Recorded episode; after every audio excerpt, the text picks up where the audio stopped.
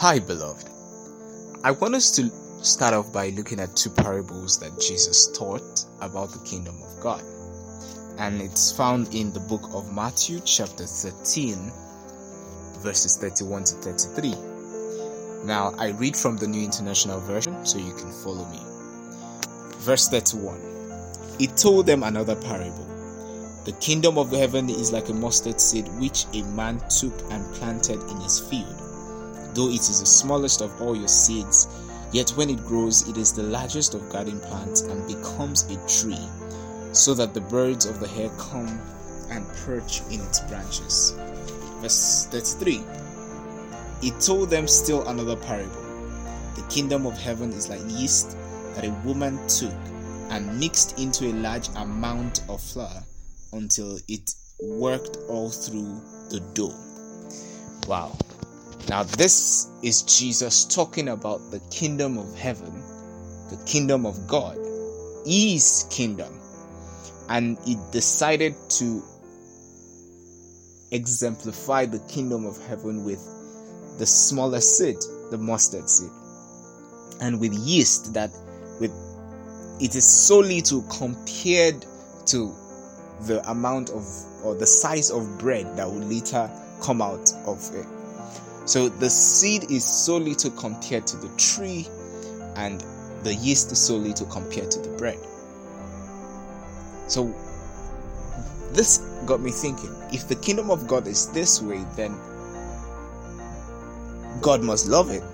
God must love that, that process, that process from seed to tree, from yeast to full bread. And it helped me see that God loves little. Yeah, God loves little. And if you look through scriptures, you see so many examples. Gideon, God reduces his army from thousands to just three hundred men, and won with three hundred men.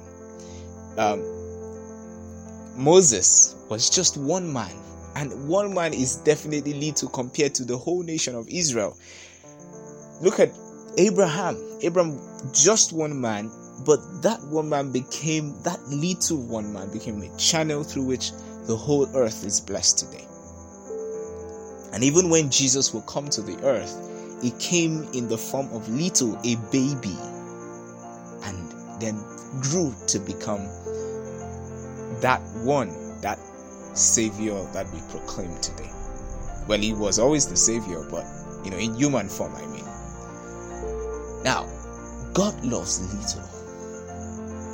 But how do we connect this with our lives right now? We live in a world where little is tagged insignificant. We live in a world where when you have little, or when you are little, you are pushed aside. You are counted as, at best, as just numbers. You, you're not even, nobody cares about you. Nobody wants to know your name. But that is the world system. In God, it is a lot different. It is a lot different. In the kingdom of God and with God, little is significant. Little is, is, is the ingredient for much. Little is the foundation for much. Little faith is enough. Jesus will say, if you have faith like a mustard seed, as little as a mustard seed, you will talk to this mountain. You say to this mountain, be, be thou cast into the sea, and it will. It's not about much.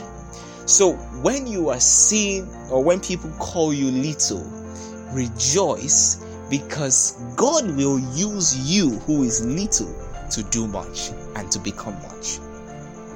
Now, I came to understand something through the help of the Holy Spirit, and that is, no matter how great we are, we will always be little compared to God.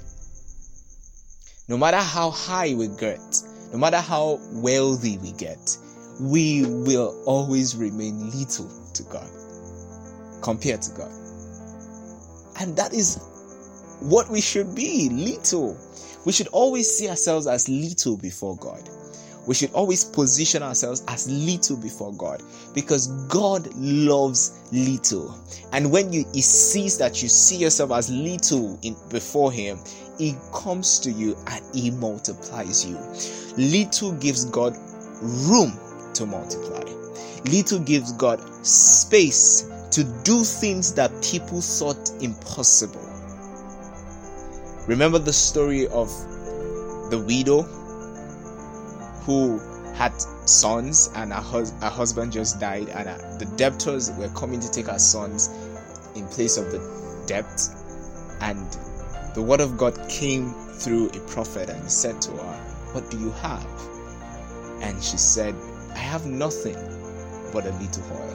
Now, at that initial point, that little oil was it seemed insignificant. What could a little oil do? What could it do to save that situation?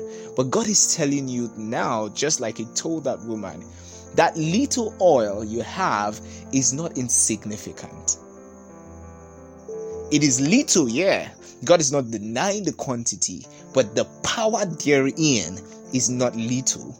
The power therein is much. So it may be little in size, but there is power in it. You may be little in size. You don't have so much money. You don't have so much influence. You don't have so large networks. But what you have on the inside of you is huge. Now, another thing that the Holy Spirit helped me understand about the position of little is, this is what God has actually commanded us to do. It says, "Be humble, and I will exalt you." So many times in the scriptures, Old and New Testament, there are scriptures telling us to be humble. And I, be, I began to see, okay, it's telling us, see yourself as little. No matter how much credit men give to you, no matter how much praise men give to you, always see yourself as little when you look at God, when you are with God, when you see God, when you be with God. And oh, we are always with God because God is on the inside of us and we live in him too. So every single moment in our lives, we should see ourselves as little, because that gives us room and gives God room to do much more. When we begin to see ourselves as much, we begin to think that maybe God has done enough already. Maybe this is the limit. Maybe this is how far God wants to go with me in my life. But God is saying there is no limit to how far I want to go with you. There is absolutely no limit. I am down to blow your mind every single time. Every single time. So, you, you're little in this moment, and then with time, so the seed takes time to become the tree, the yeast takes time to, you know, make the bread rise. Now, with time, you become great.